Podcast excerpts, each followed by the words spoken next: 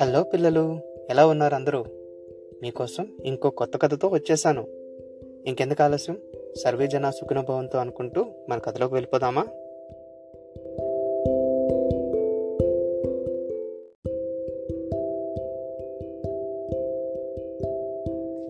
ఈరోజు మనం చదువుకోబోయే కథ పేరు మార్పు మంచిదే.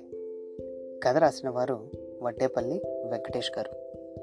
ఇంకా మన కథలోకి వెళ్తే కలవలపాలెం గ్రామంలో రాజయ్య అనే వ్యక్తి ఉండేవాడు. అతడు మహా పిసినారి లాభం లేకుండా ఎవరికి ఏ సహాయం కూడా చేసేవాడు కాదు. రాజయ్య భార్య శాంతమ్మది మంచి మనసు కావడంతో అందరూ ఆమెని గౌరవించేవారు. రాజయ్య దంపతులకు ధనరాజు అనే ఆరేళ్ళు కుర్రాడు ఉన్నాడు. వాళ్ళ ఇల్లు ఊరికి దూరంగా అడవికి ఆనుకుని ఉండేది. దాంతో ఇంటి చుట్టూ జంతువుల సంచారం ఎక్కువగా ఉండేది.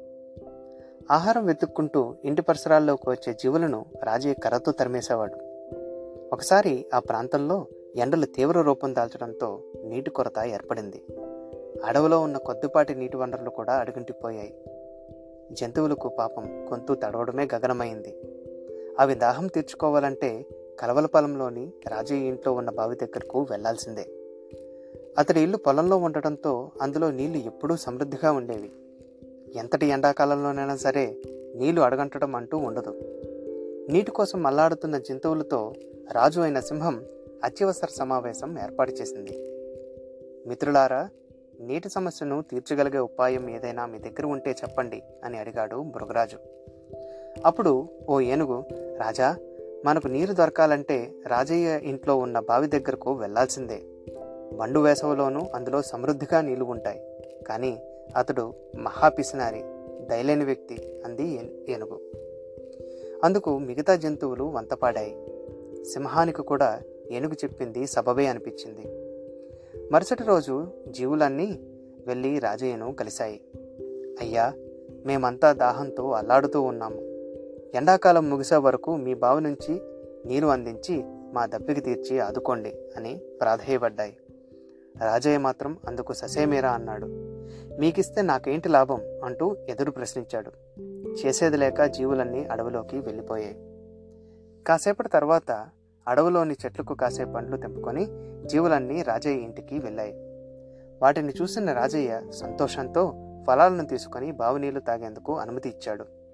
ఈసారి ఫలాలతో పాటు అడవిలో దొరికే తేనె చింతపండు తీసుకువస్తేనే దాహం తీరుస్తానని తేల్చి చెప్పాడు.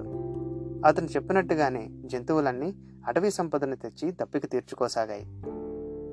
ఆ అటవీ సంపదను ఊర్లో ఎక్కువ ధరలకు అమ్మి బాగా లాభాలు గడించాడు అతను. ఒకరోజు రాజయ్య కుమారుడు ధనరాజు ఆడుకుంటూ అడవిలోకి వెళ్ళిపోయాడు. కొడుకు కనిపించిపోయేసరికి రాజయ్య అతడి భార్య ఊరంతా వెతికారు. అయినా ఆచూకీ దొరకలేదు. ప్రతిఫలం ఆశించి నీటిని ఇస్తున్నానన్న కోపంతో జంతువులే తన కుమారుడిని అడవిలోకి ఎత్తుకు వెళ్ళాయేమోనని అనుమానం వచ్చింది రాజయ్యకు.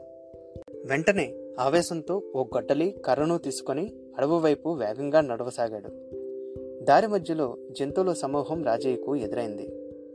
ఆ సమూహంలో తన కుమారుడు ధనరాజు నవ్వుతూ అతడికి కనిపించాడు.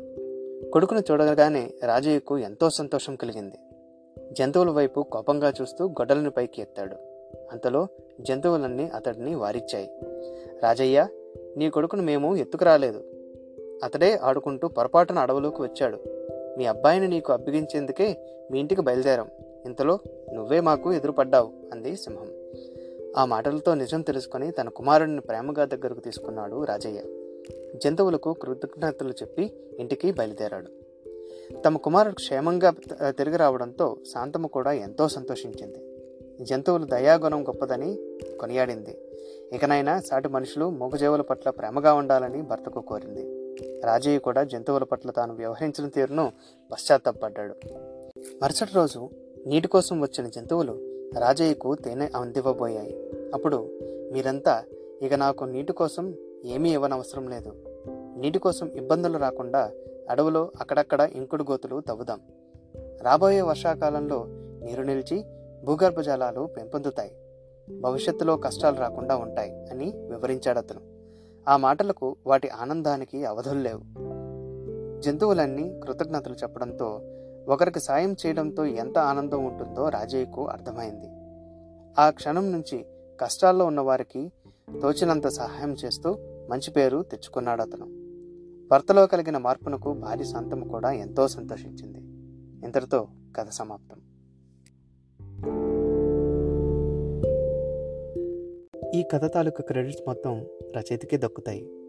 చిన్నపాటి మార్పులతో పిల్లలకు అర్థమయ్యే విధంగా నేను చదువు వినిపిస్తున్నాను.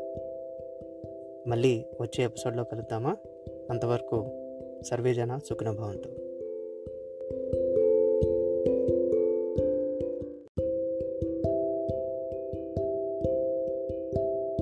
హాయ్ ఫ్రెండ్స్ మీకు ఈ ఎపిసోడ్ నచ్చిందా? నచ్చితే సబ్స్క్రైబ్ చేయండి. ఇంకా బోర్డు కొత్త కథలు చెప్తారు. మరి కొత్త కథతోని కలుదామా అంతవరకు బాయ్.